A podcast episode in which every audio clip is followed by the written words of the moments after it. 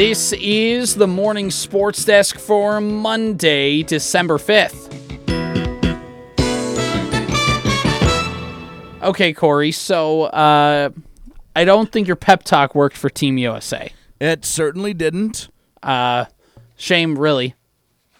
Yeah, you know what? It is a shame because they could be playing what probably today or tomorrow again, I think so. and uh, They laid an egg. It. Uh, yeah, they also made it exactly as far as I think was the expectation. Yeah. Right? They made it through the the pool play or whatever that's called, and and they got here. They got to they got to this point, and that was the that was the the merciful end to it. I believe Did that- you watch any of it? N- uh, uh, none of it. I was driving uh, down to the cities because there was that uh, Henning and Staples Motley played a boys game at the Target Center. So I thought, and if you bought a ticket to that, you also got to go to the Wolves game that night. And let me tell you, I was much more pleased watching the high school basketball game than I was watching the professional one. So let me get this straight. You wanted to know about World Cup soccer when you went to a high school and professional game at the Target Center? No, I didn't. I didn't follow the World Cup at all. Uh, I just saw somebody said, "Oh, they lost." I'm like, "Oh man." They all right. Well, tell me about the Target Center. What?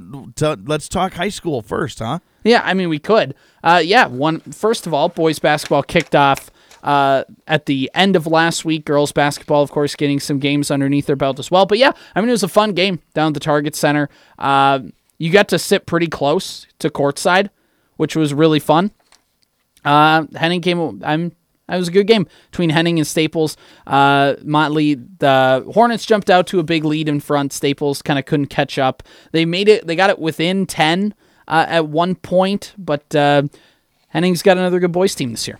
So Henning won. Yes, Henning won, and then you watched the Timberwolves not guard again.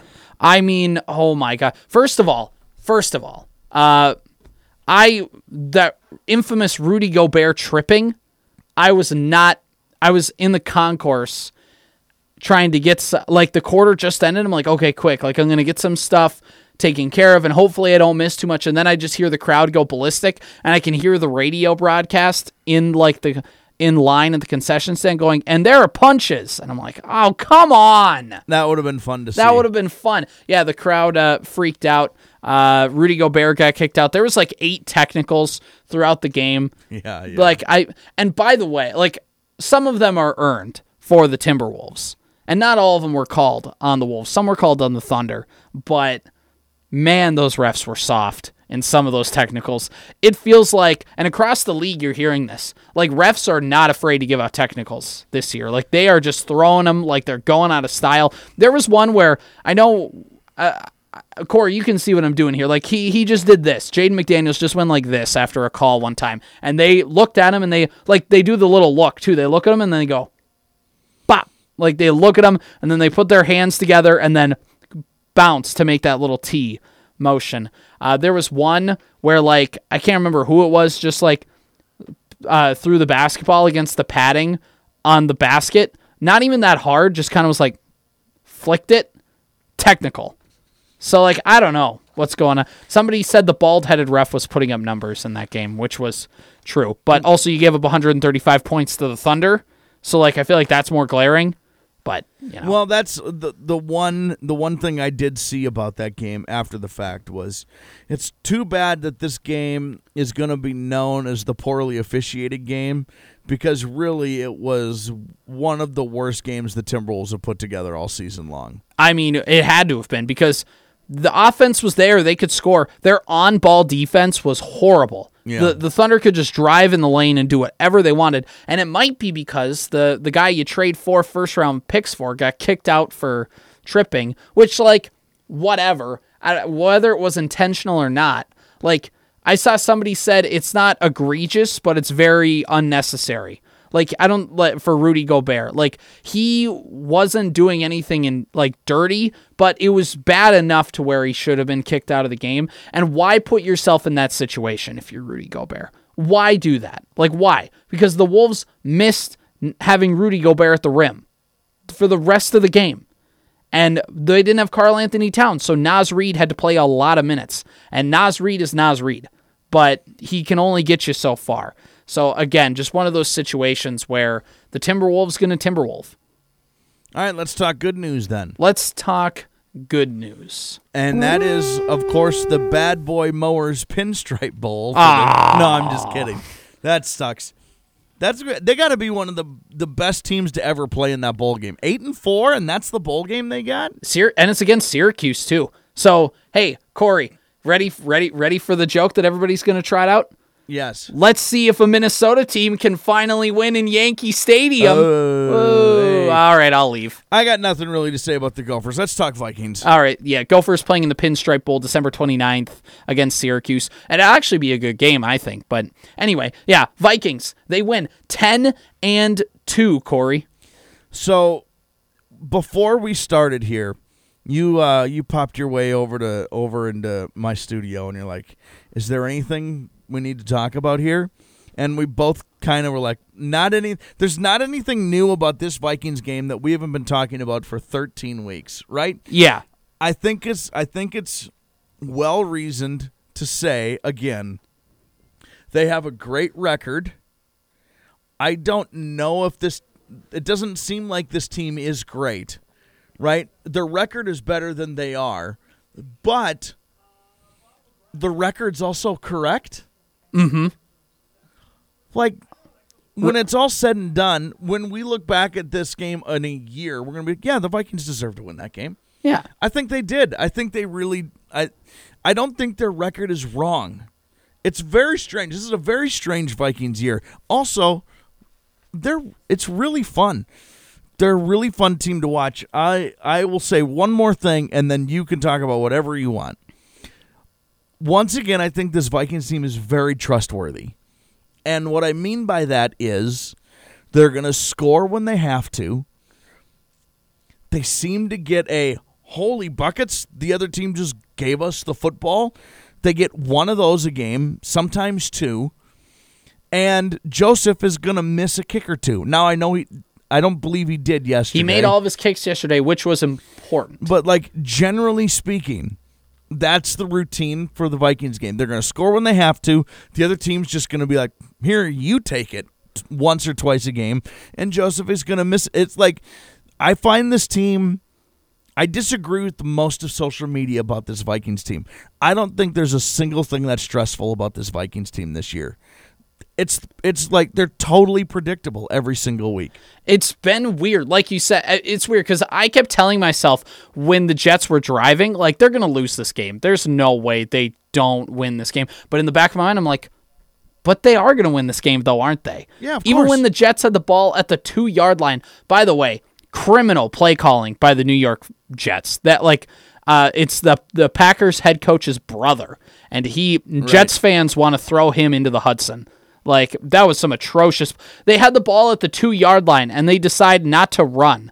They decide to pass the ball twice, like that. Bad play calling on there, but that's what the Vikings have been dealing with. Like they they've played like that third quarter was pretty egregious for the Vikings. On the entire second half, the Vikings punted the ball six out of their seven drives. But the like you said, Corey, the one drive they didn't was the touchdown to Jefferson that put them just enough breathing room to be able to hold out this game. And that's the weird part about the Vikings is uh, there's this there's this meme on uh, on social media, and it's the first quarter. It's like uh, of the game. It just has this little text underneath it that says. Uh, wow, great start to the game. We're out to an early lead. If we can hold on to this, we'll win, no problem. And then the middle two quarters, it's just this rant of, oh my gosh, this defense is playing terrible. The offense can't move the ball. We're not even going to win. Oh my gosh, this team is trash. And then the very last sliver, it's not even the fourth quarter, it's like the final five minutes of the game. It's just this thing here that says, nice, we won. Like, I don't know if we can keep this up, but a win is a win. And that's what we've said now 10 times this season. The Vikings have only won one game by more than one score, and that was Green Bay in week one. And that feels like forever ago. They, uh, yeah, they're. It's really interesting. They're just really, really interesting. I don't. They they they give up a lot of yards. They give them up in pretty big chunks. Um, oh, but also, also as far as their like, I really do like their offense. This is at least the third time this year that I've w- watching the games, and I am an idiot. So let's let's just kind of be fair about this assessment first of all. But I have at least three times this year watching the Vikings game. Go, boy, that whoever they're playing, their defense is that team. That's they're awesome. I thought it against Miami. I think it was Washington. Washington's maybe? got a good defense, yeah. Um. Uh. uh for sure, the Jets. Like, Mm-hmm. like they scored twenty seven points against a top. I think the Jets are a top four defense. They are. I mean, their defense is legit. They're not. This isn't the New York Jets you're thinking of a few years ago. This is a really good Jets team. They're probably gonna make the playoffs, and they're a good defense. The Yeah. Vikings. I think the story of the Vikings season has been you've played some pretty bad quarterbacks, but you've played some pretty great defenses. and they're they scored 27 points again. I mean, I, s- I would have to go look. I, I should go find the schedule here. You talk, I'll look it up. The Vikings, by the way, swept the NFC or the AFC East, which some people could argue is the best division in football. The Vikings beat all of those teams, which is a nice feather in the cap for their season. But you mentioned something earlier about their record. Remember at the beginning of the season or in August when we were going through this team schedule, and I think there was a point when because we were just doing it like off the cuff, we weren't like really thinking about it too much. Is I was like, boy, like I'm looking at this Viking schedule and I'm seeing them at like eight and two, and I don't feel comfortable doing that. Like, why? How is? And then Yes. they it happened. It like I said, I don't necessarily believe it's, a lot of contradiction. I don't necessarily believe that they are as good as their record right now, but I don't think their record is wrong. Bill Parcells, Hall of Fame head coach, you are who your record says you are. They uh, scored 24 points against the Dolphins. That they're a really good defense. They only scored 20 against Washington. Good defense on the road. They scored 33 in overtime against Buffalo. Good defense. Had a few players hurt. Still good defense. And they scored 26 against the Patriots. Good defense. 27. Or excuse me, they scored 33 against the Patriots. Mm-hmm. And 27 against the Jets. And by the way, they scored it when Kirk Cousins played his worst game of the season. He was erratic, wasn't he? And part of that's because of the pressure. I'm not trying to say it's all on Cousins. That that offensive line, I mean, the MVP of the season has to be Kirk Cousins' rib protector because he's taking some shots right now. They're like he's a. He stays pretty healthy, but there are some shots of him like wincing in pain and limping to the sideline. So I I don't know. Like that's that's going to be something the Vikings are going to have to figure out once again. Is the offensive line. Well, it's not going to get any easier because Detroit is red hot and they're going to Detroit. The Vikings are favored right now, but it's again, it's not. This is not like an easy game. I, it's it's going to be a punching match. maybe the biggest benefit the Vikings have had all season is they have not had a single game where they can be like, yeah, we're good this week. Yeah. Right? Like on top of everything else, like they go to Detroit. Detroit's. Um, I saw uh, Big Cat from Barstool last week. He does his power rankings, and he he one of his categories was bad with a whiff of good. And Detroit's one of those teams. They're bad with Detroit's tough. Won four out of their last five. and they scored forty points yesterday. Mm-hmm. I gotta go. we talk about the Vikings and all their wins are against uh are all of their wins except for one are by one score. Like they're all tight, they're all close games. Uh, Detroit scored 40 points against Jacksonville and won 40 to 14. So Detroit knows how to win big, uh, which is uh, and they only have 5 wins. It's just crazy how this NFL season has gone. That being said, the Vikings are 10 and 2, baby. Let's go. This has been the morning sports desk for Monday, December 5th.